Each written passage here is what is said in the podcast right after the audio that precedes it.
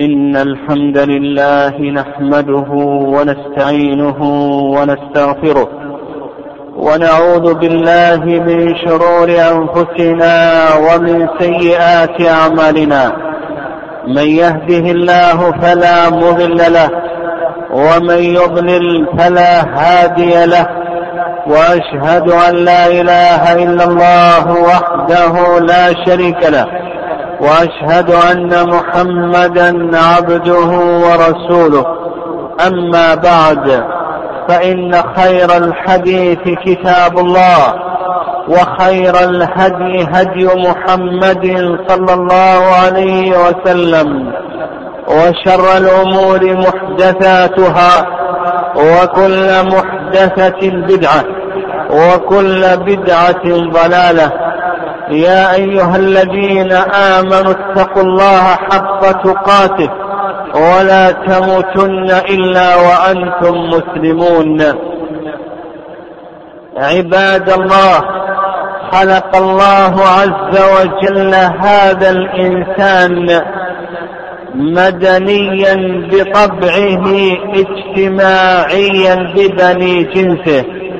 هذا الإنسان من بني آدم. لا بد له من رفيق يرافقه وصاحب يؤانسه وعشير يأنس به. ومن هذا جاءت جاءت شرائع الإسلام ببيان هذه الصحبة والرفقة وجاءت بتعاليمها وحقوقها وآدابها. الإنسان في هذه الحياة سواء كان صغيرا أو كبيرا ذكرا أو أنثى لا بد له من صديق ورفيق. وقد جاء الإسلام وقد جاء الإسلام بهذا الخلق وبين حقوقه وحث على وحث على ما فيه مصلحة المسلم في هذه الحياة وسعادته فيها. لقد أصل الإسلام وقعد قواعد الصحبة. لقد أمر النبي صلى الله عليه وسلم بالصحبة الصالحة. ففي الصحيحين من حديث أبي هريرة رضي الله تعالى عنه. قال النبي صلى الله عليه وسلم تنكح المرأة لأربعة لدينها وخل لدينها ومالها وجمالها وحسبها فاظفر بذات الدين تربت يدك. لما كانت المرأة أعظم مصاحب لزوجها وكان الزوج أعظم مصاحب لامرأته وكان الزوجان أعظم مصاحبين لأولادهما حث النبي صلى الله عليه وسلم على اختيار المرأة ذات الخلق والدين. لما لها من الأثر العظيم على زوجها وأولادها. وكذلك أيضا حث النبي صلى الله عليه وسلم على الزوج ذي الخلق والدين لما له من أثر عظيم على زوجته وأولاده. ففي ففي حديث أبي هريرة في الترمذي وغيره أن النبي صلى الله عليه وسلم قال إذا أتاكم من ترضون دينه وخلقه فزوجوه. وفي السنن يقول النبي صلى الله عليه وسلم المرء على دين قليله فلينظر أحدكم من يخالل وفي الصحيحين من حديث أبي موسى الأشعري رضي الله تعالى عنه أن النبي صلى الله عليه وسلم قال مثل الجليس الصالح وجليس السوء كحامل المسك ونافق الكير أما حامل المسك فإما أن تبتاع منه وإما أن يحذيك أي أن يعطيك. وإما أن تجد منه ريحا طيبة وأما نافق الكير فإما أن يحرق ثيابك وإما أن تجد منه ريحا طيبة. من خلال هذه النصوص أيها الأحبة نجد عناية الشارع الحكيم نجد عناية الشارع الحكيم بما يتعلق بالرفقة والصلح والصحبة لما لها من أثر عظيم على دين وأخلاق المصاحب. فحري بالمسلم وجدير به وقم أن يختار الصحبة الصالحة. إن للصحبة آدابا وحقوقا وواجبات. ينبغي للمسلم أن يعنى بها فمن آ فمن فمن قواعدها وأصولها أن يختار المسلم الصالح الصاحب. ففي السنن أن النبي الصالح الصالح. ففي السنن أن النبي صلى الله عليه وسلم قال لا تصاحب إلا مؤمنا ولا يأكل طعامك إلا تقي.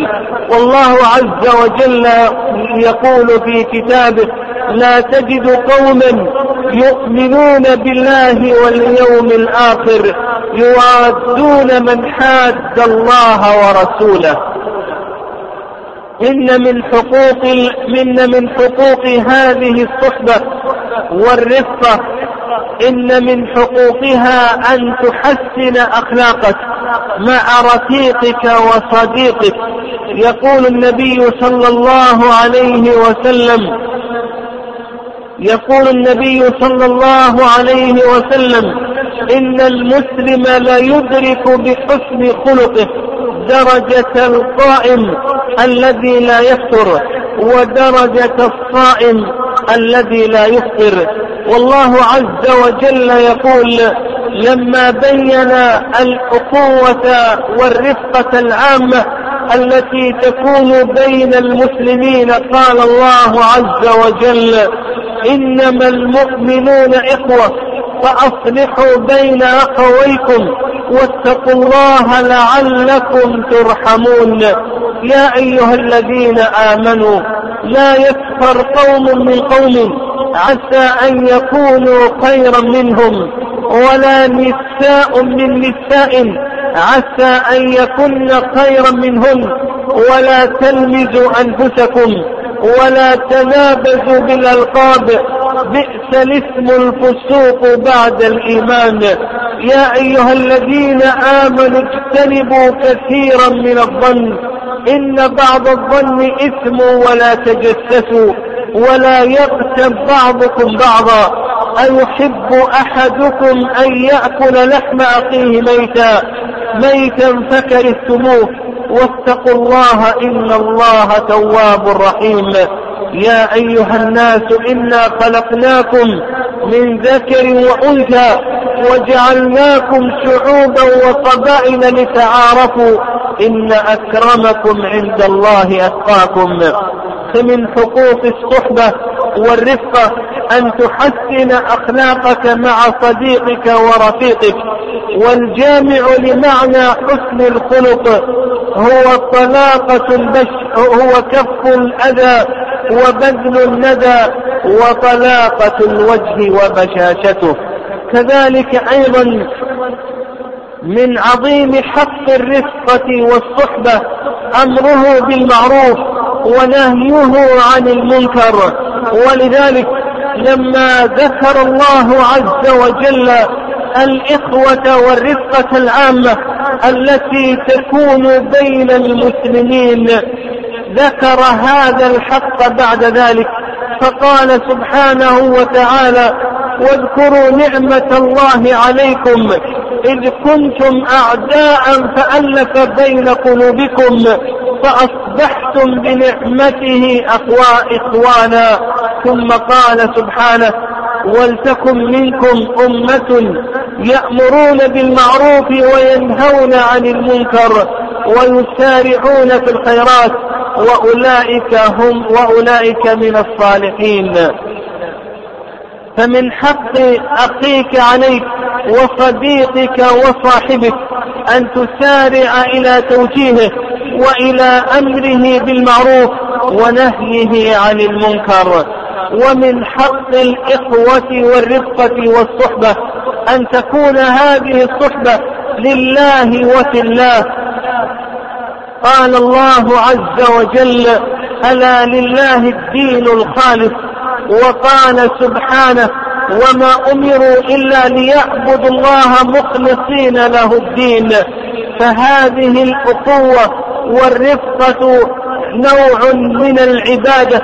فحري بالمسلم أن يجعلها خالصة لله عز وجل وألا وألا يشوبها بعرض من أعراض الدنيا.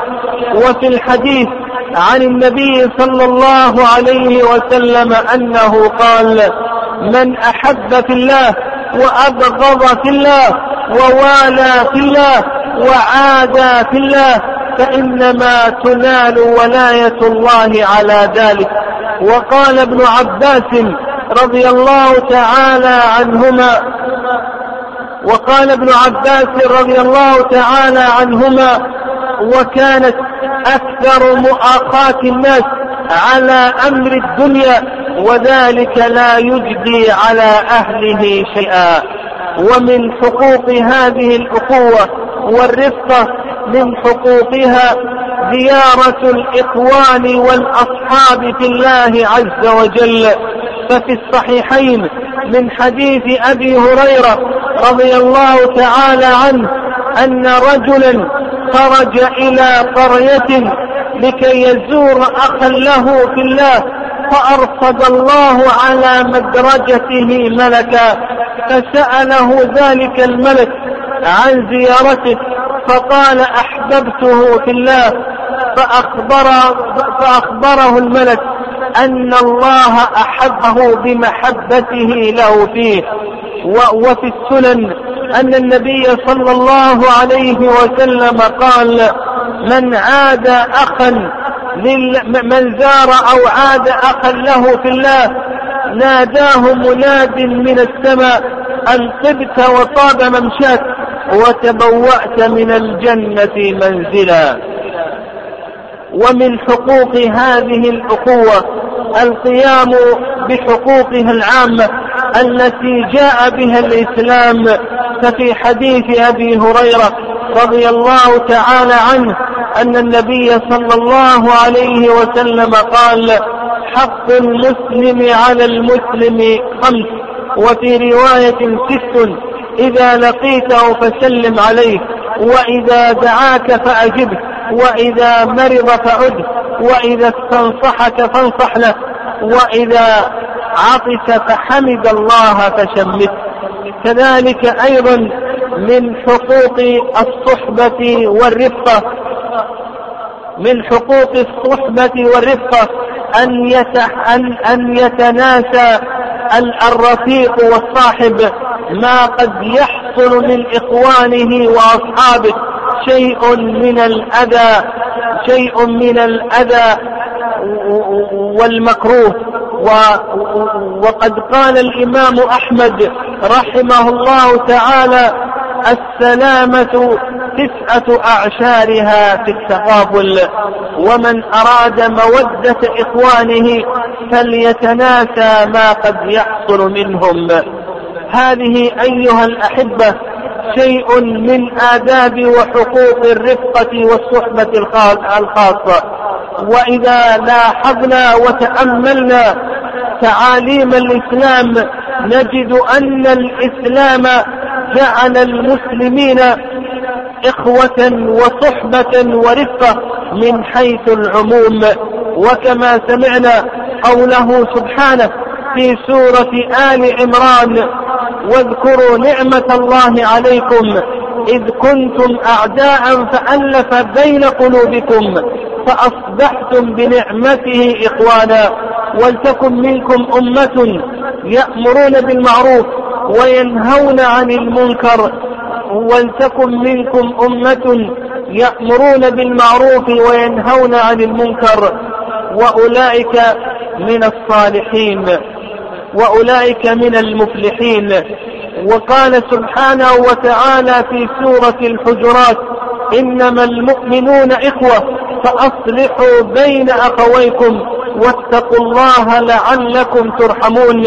هذه أخوة وصحبة عامة بين عموم المسلمين. لها حقوقها ولها واجباتها. وإذا تأملنا سائر شرائع الإسلام نجد أنها تؤكد هذه الصحبة العامة والصحبة الخاصة. ففي العبادات نجد أن المسلمين يقفون صفا واحدا في مكان واحد خلف إمام واحد يدعون ربا واحدا. لا يتمايز بعضهم عن بعض. وفي الزكاة نجد أن المسلم يعطي إخوانه شيئا من ماله فيستل ما قد يجدونه في قلوبه في قلوبهم عليه. وفي الصيام كذلك وفي الحج كذلك. فنجد أن الإسلام أكد هذه الأخوة بمعنيها العام والخاص. وفي مجال المعاملات نهى النبي صلى الله عليه وسلم أن يبيع المسلم على بيع أخيه وأن يشتري على شرائه وأن يسوم على سومه وأن يخطب على خطبته كل ذلك لأنه لأنه يولد البغضاء والشحناء والتناحر والفرقة. فحي بنا وجدير أن نعنى بهذه المعاني والأصول التي جاء بها الإسلام. أسأل الله سبحانه وتعالى أن يجعلني وإياكم إخوة وصحبة متآلفين غير متفارقين متحابين غير متباغضين. اللهم صل وسلم وبارك على نبينا محمد. أقول ما سمعتم وأستغفر الله لي ولكم من كل ذنب فاستغفروه إنه هو الغفور الرحيم. الحمد لله رب العالمين الرحمن الرحيم مالك يوم الدين والعاقبة للمتقين ولا عدوان إلا على الظالمين. يا أيها الذين آمنوا اتقوا الله ولتنظر نفس ما قدمت لغد واتقوا الله إن الله خبير بما تعملون. عباد الله والصحبة ليست مقصورة على بني الناس بل الصحبة تشمل صحبة الأعمال الصالحة وتشمل صحبة الجمادات فحري بالمسلم وجدير به أن يختار أن يختار لمصاحبته الأعمال الصالحة والفاضلة التي تكون سببا لسعادته ونجاته في الدنيا والآخرة. خرج مسلم في صحيحه من حديث أبي مالك الأشعري رضي الله تعالى عنه أن النبي صلى الله عليه وسلم قال الطهور شطر الإيمان والحمد لله تملأ الميزان وسبحان الله والحمد لله تملأان أو تملأ ما بين السماء والأرض والصلاة نور والصدقة برهان والصبر ضياء والقرآن حجة لك أو حجة عليك. كل الناس يغدو فبائع نفسه فمعتقها أو موبقها. فعلينا أيها الأحبة أن نصاحب هذه الأعمال الصالحة أن نصاحب الطهارة أن نصاحب ذكر الله عز وجل أن نصاحب الصلاة أن نصاحب الصدقة والصبر. أن يكون القرآن العظيم صاحبا لنا ومرافقا بأن نكثر من تلاوته وأن نقوم بحقوقه.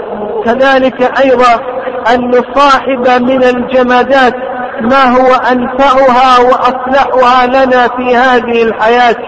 فقد كثرت مصاحبة كثير من الناس اليوم لكثير من الجمادات والآلات.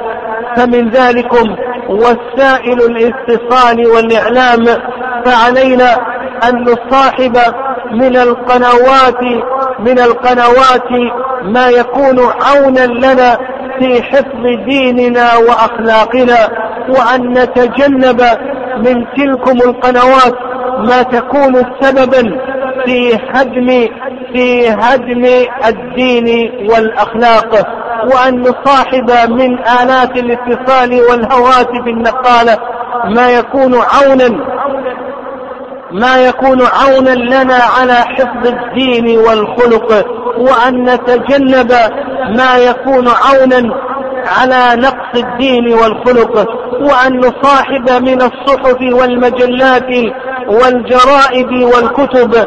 ما يكون عونا لنا على حفظ ديننا وأخلاقنا. وإنني في نهاية خطبة هذه أوجه الشباب المسلم على أن يعنوا بالصحبة الصالحة وأن وأن يمتثلوا قول النبي صلى الله عليه وسلم مثل الجليس المؤمن مثل الجليس الصالح وجليس السوء. وأن يترسموا هذا يترسموا هذا الحديث في حياتهم فالمرء على دين خليله فلينظر أحدكم من يخالل وكثير ما أدى ضياع كثير من الشباب ووقوعهم في بعض الموبقات والمهلكات إلى الصحبة الفاسدة سواء كانت هذه الصحبة من الناس أو كانت من الأعمال أو كانت من الآلات فلنتق الله عباد الله وليحرص أولياء الأمور على توجيه أولادهم ونصحهم وإرشادهم إلى الصحبة الصالحة وأن يراقبوا أن يراقبوا من يعاشرونهم ويماشونهم ويجلسون معهم وأن يوجهوه أن يوجهوهم إلى حلق العلم وتحفيظ القرآن العظيم فهي من أعظم الصحبة الصالحة التي تكون سببا لهدايتهم وحسن أخلاقهم وسلامة أديانهم. أسأل الله سبحانه وتعالى بمنه وكرمه أن يرزقنا الصحبة الصالحة وأن يجنبنا الصحبة الفاسدة. إنه ولي ذلك والقادر عليه. اللهم أعز الإسلام والمسلمين وأذل الشرك والمشركين. اللهم عليك بأعداء الدين. اللهم عليك باليهود الظالمين والنصارى الحاقدين. اللهم إنا ندرأ بك في نحورهم ونعوذ بك من شرورهم. اللهم إنا نسألك فعل الخيرات وترك المنكرات وحب المساكين وأن تغفرنا وترحمنا وإذا أردت بقوم فتنة أن تقبضنا إليك غير مفتونين. يا ذا الجلال والإكرام.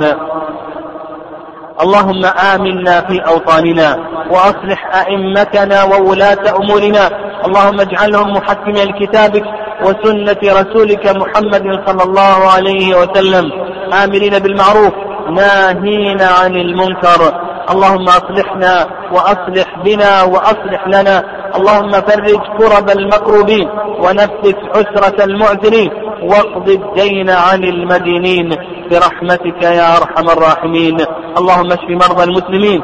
اللهم اجعل ما أصابهم كفارة لسيئاتهم ورفعة لدرجاتهم. ربنا هب لنا من أزواجنا وذرياتنا قرة أعين واجعلنا للمتقين إماما. ربنا آتنا في الدنيا حسنة وفي الآخرة حسنة وقنا عذاب النار.